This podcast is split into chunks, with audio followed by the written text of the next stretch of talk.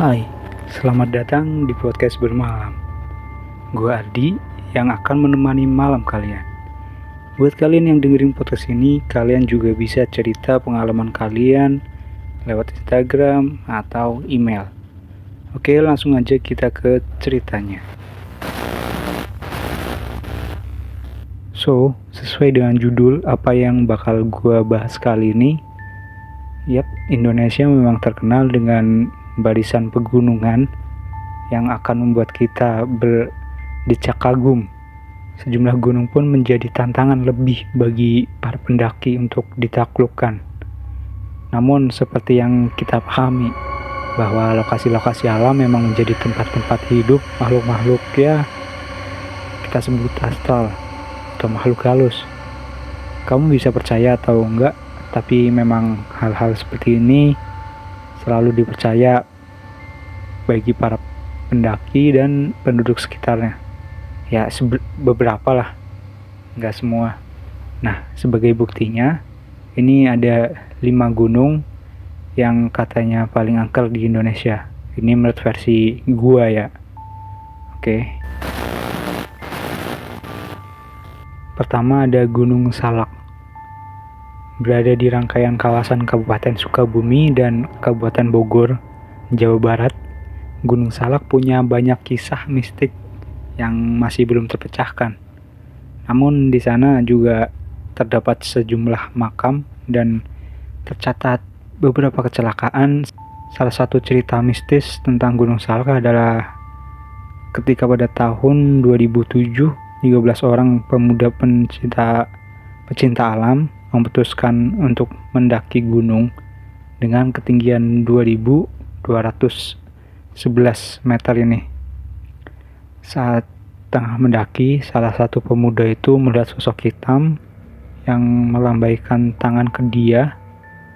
Dirinya langsung bertanya pada temannya yang berada di dekatnya, apakah dia melihat hal yang serupa. Temannya juga berkata tidak dan memintanya untuk membiarkan sosok itu tentunya biar ya nggak usah dipikirin lah. Jelang malam cuaca yang tidak mendukung akhirnya membuat mereka membangun kemah lebih awal membangun apa sih itu namanya tenda. Ya tenda lebih awal. Ketika berhasil membangun tenda pemuda yang melihat sosok hitam tadi itu tidak nggak bisa tidur karena ada perasaan nggak nyaman. Dia pun akhirnya terjaga dan memutuskan untuk keluar tenda. Nggak disangka di luar tenda udah ada sejumlah pasukan berseragam tentara berwajah pucat mengelilingi tenda mereka. Dalam kondisi ketakutan, dia nggak bisa berbuat apa-apa. Terlebih ketika seekor macan menang, menatapnya dengan mata bersinar di antara barisan tentara itu. Namun, nggak lama, kemudian terdengar suara lantunan ayat-ayat doa dari bukit di atas mereka. Suara tersebut berasal dari seorang wanita. Meski begitu, dia nggak melihat wanita itu.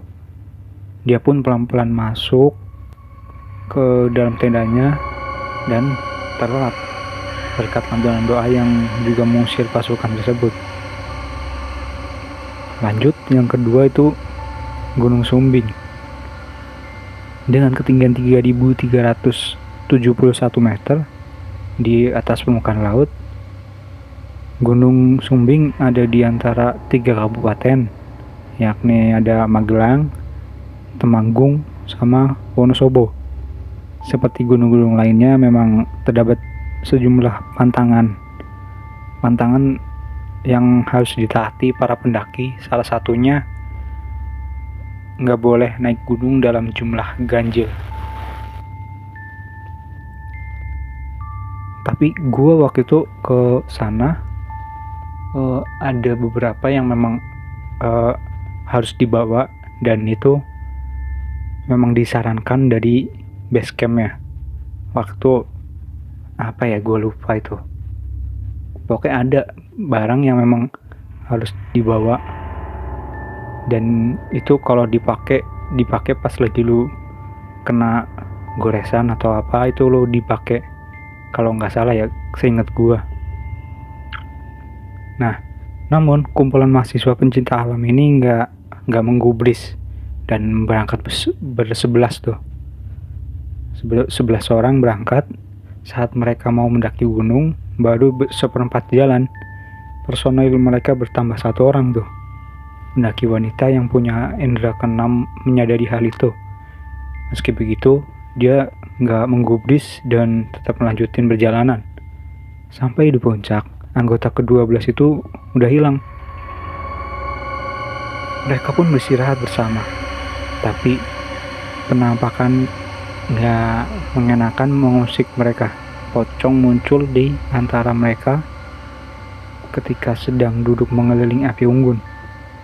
Empat orang menyadari kehadiran makhluk tersebut termasuk pendaki yang punya indera keenam. Ya yang wanita tadi nih.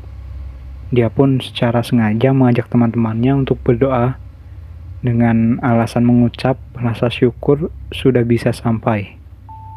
Ya alhamdulillah gitu udah bisa sampai. Selesai berdoa pocong tersebut hilang akhirnya mereka beristirahat sebelum turun keesokan harinya kejadian mistis kembali mereka alami ketika turun. Sesosok pocong mengikuti dan mengawasi mereka tanpa digubris. Tiba-tiba pendaki yang memiliki indera keenam itu melihat sebuah pintu besar dekat lereng gunung dekat dekat posko istirahat mereka. Pintu tersebut sangat tinggi dan indah. Terdapat penjaga dan sosok wanita yang memanggil pendaki itu panggilan itu terdengar oleh ke-11 pendaki tersebut. Jadi ke-11 ini mereka serentak benar-benar dengar. Dengar panggilan sang wanita itu. Mereka langsung bergegas berjalan dan menuruni gunung. Ya, tapi mereka ternyata mengabaikan. Lalu yang ketiga ada di Gunung Gede.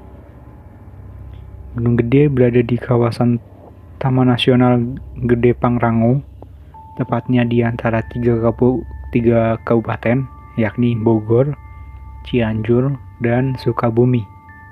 Dengan ketinggian 2958 mdpl, gunung satu ini juga meninggalkan kisah mistis. Salah satunya tentang penunggu gunung gede yang merasuki tubuh salah satu pendaki. Siang itu sekumpulan pendaki remaja menaiki gunung tersebut bersama beberapa pemandu. Hal tersebut dilakukan demi keamanan. Menjelang sampai ke puncak, rombongan tersebut beristirahat. Namun salah satu pendaki melakukan tindakan yang gak sopan. Dirinya buang air kecil sembarangan tanpa permisi terlebih dahulu. Setelah kencing sembarangan, pandangannya langsung kabur. Dia langsung melihat sosok pria dengan pakaian kerajaan sambil membawa keris.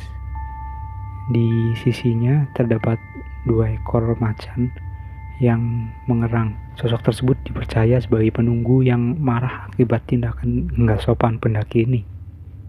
Dia pun kesurupan, kemudian dari perspektif teman-temannya, pendaki itu menyerang dengan nafas berat dan berlari-larian naik dan turun tanjakan itu.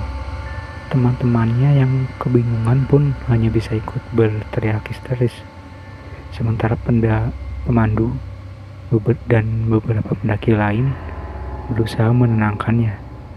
Dalam pandangannya, dia seperti dibawa ke sebuah era yang penuh dengan orang-orang zaman kerajaan. Dia kemudian merasa seperti ditarik menjauh dari kerajaan, kemudian mulai sadar sadarkan diri. Saat sadar dia kembali melihat sosok penunggu tersebut dalam keadaan marah bersama dua ekor macan tadi. Dia sadar dengan kondisi badannya sudah dibaringkan di posko terdekat raut wajah teman-teman dan pemandu sudah khawatir tidak hanya sampai di situ keesokan harinya saat turun dia melewati posko yang sama ketika kesurupan dan seperti mendengar bisikan dalam bahasa Jawa, diiringi oleh erangan geram harimau. Dia pun bergegas mengucap doa dan berangkat dari posko itu untuk turun. Lalu yang keempat, Gunung Semeru. Dengan ketinggian 3676 mdpl, Gunung Semeru ada di antara dua kabupaten, yakni Malang dan Lumajang. Gunung ini juga masuk kawasan Taman Nasional Bromo, Tengger Semeru. Menjadi gunung tertinggi di Jawa, Semeru juga tidak sedikit menelan korban. Sama seperti kejadian perjalanan lima pendaki dan satu anjing ini yang akan membuat kalian merinding. Hari itu, kelima pemuda ini memutuskan untuk melakukan ekspedisi di Gunung Semeru. Mereka merupakan sekumpulan pecinta alam di Madiun. Sesuai dengan jadwal, persiapan mereka telah selesai dan mereka langsung memulai pendakian. Namun, nggak lama mereka bertemu dengan seorang pendaki wanita. Pendaki wanita tersebut mengaku sendiri dan ingin menuju puncak. Akhirnya dia pun diajak bergabung dengan kelompok lima pendaki ini. Dengan mudah, mereka cepat akrab dengan pendaki wanita yang ramah, serta mudah bergaul. Tak terasa mereka berada di salah satu pos yang sudah dekat puncak. Namun karena malam telah tiba, mereka memutuskan untuk berkemah. Memasuki malam, mereka pun terlelap. Meski begitu, mereka tetap berganti berjaga pendaki pertama yang berjaga membawa anjing untuk mengawasi binatang buas. Namun nggak lama saat tengah malam, pendaki itu melihat pendaki wanita itu keluar dari tendanya dan berjalan ke arah hutan. Dalam keadaan bingung dan khawatir, dia pun mengikuti pendaki wanita itu. Nggak berapa lama, dia kehilangan bayangan wanita itu, panik, dia langsung bergegas kembali ke kemah untuk membangunkan teman-temannya. Teman-teman yang kaget dengan cerita ceritanya pun bergegas untuk mencari wanita tersebut. Dalam keadaan gelap, mereka nggak bisa melihat apa-apa. Teriakan mereka pun percuma. Akhirnya mereka memutuskan untuk mencarinya pagi hari. Pagi hari menjelang, mereka sudah beres-beres dan membagi kelompok dalam dua tim untuk mencari. Salah satu kelompok tersebut mencari sampai bibir jurang Semeru. Mereka melihat sebuah ransel yang mirip dengan ransel milik pendaki wanita itu. Penasaran mereka akhirnya menuruni jurang. Sesampainya di dasar, mereka menemukan tas ransel dan jasad yang sudah membusuk. Akhirnya menunggu kedatangan teman lainnya mereka membawa jasad tersebut ke posko terdekat untuk melaporkan temuan ke SAR. SAR yang langsung SAR yang langsung mendatangi SAR yang langsung mendatangi dan meninjau kondisi mereka pun mengatakan bahwa itu adalah jasad pendaki wanita. Mereka meyakini itu pendaki wanita yang bersama mereka sejak kemarin. Namun yang membuat mereka terkejut adalah fakta bahwa jasad tersebut adalah pendaki yang sudah hilang selama satu bulan. Mereka pun terduduk lemas setelah mendengar penjelasan SAR. Lalu yang terakhir, Gunung Selamat berada di antara lima kabupaten. Brebes, Banyumas, Purbalingga, Tegal, dan Pemalang, Jawa Tengah. Gunung Slamet memiliki ketinggian 3428 mdpl. Gunung ini dikenal dengan medannya yang sulit dan membahayakan. Selain itu juga dikenal dengan penunggunya yang berada di pohon-pohon besar. Hal serupa dialami oleh pendaki pria asal Bandung yang mendaki bersama enam temannya.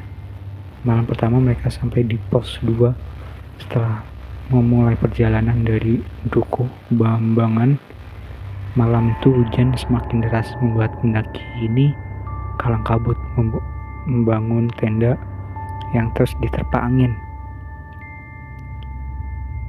Hujan reda sekitar dua jam kemudian. Namun, tidur salah satu pendaki terusik dengan suara dari pohon besar di dekat mereka. Ternyata pendaki ini memiliki indera keenam dan melihat sosok makhluk besar bertengger di pohon pohon lah makhluk tersebut berber makhluk tersebut berbentuk kelawar seukuran manusia dewasa berwarna putih dengan kepala manusia meski begitu makhluk itu ternyata tidak mengganggu mereka secara berlebihan hanya membuat suara pada pepohonan pendaki itu kembali tertidur sampai pagi. Kemudian mereka melanjutkan perjalanan ke puncak. Betapa terkejutnya pendaki itu ketika melihat sosok hitam telah menunggu mereka di posko 5. Dia pun berusaha tenang karena pemandangan yang mengerikan. Wajah makhluk itu hitam, legam dengan mata yang terbuka lebar yang berwarna merah. Pendaki itu membaca doa-doa selama beristirahat. Teman-temannya yang sudah paham dengan kemampuan itu berdoa bersama. Tak lama suasana lebih nyaman dengan kicauan burung dan bertemu dengan tim lain. Perjalanan mereka berlanjut dengan lancar tanpa gangguan serta penampakan sejak doa-doa yang dipanjatkan sepanjang jalan. Ya, intinya kalau kita ada di alam itu lebih baik kita menghargai adat istiadat yang ada harus sopan kata-katanya ya dijaga lah sebetulnya bukan cuma di alam. Di rumah orang pun kita juga harus jaga sopan santun. Karena kita bertamu di rumah orang ya kita harus jaga sopan santun. Karena pada dasarnya kita nggak tahu apa yang terjadi gitu.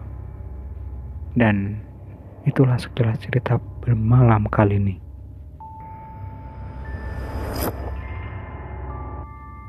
sampai jumpa di episode berikutnya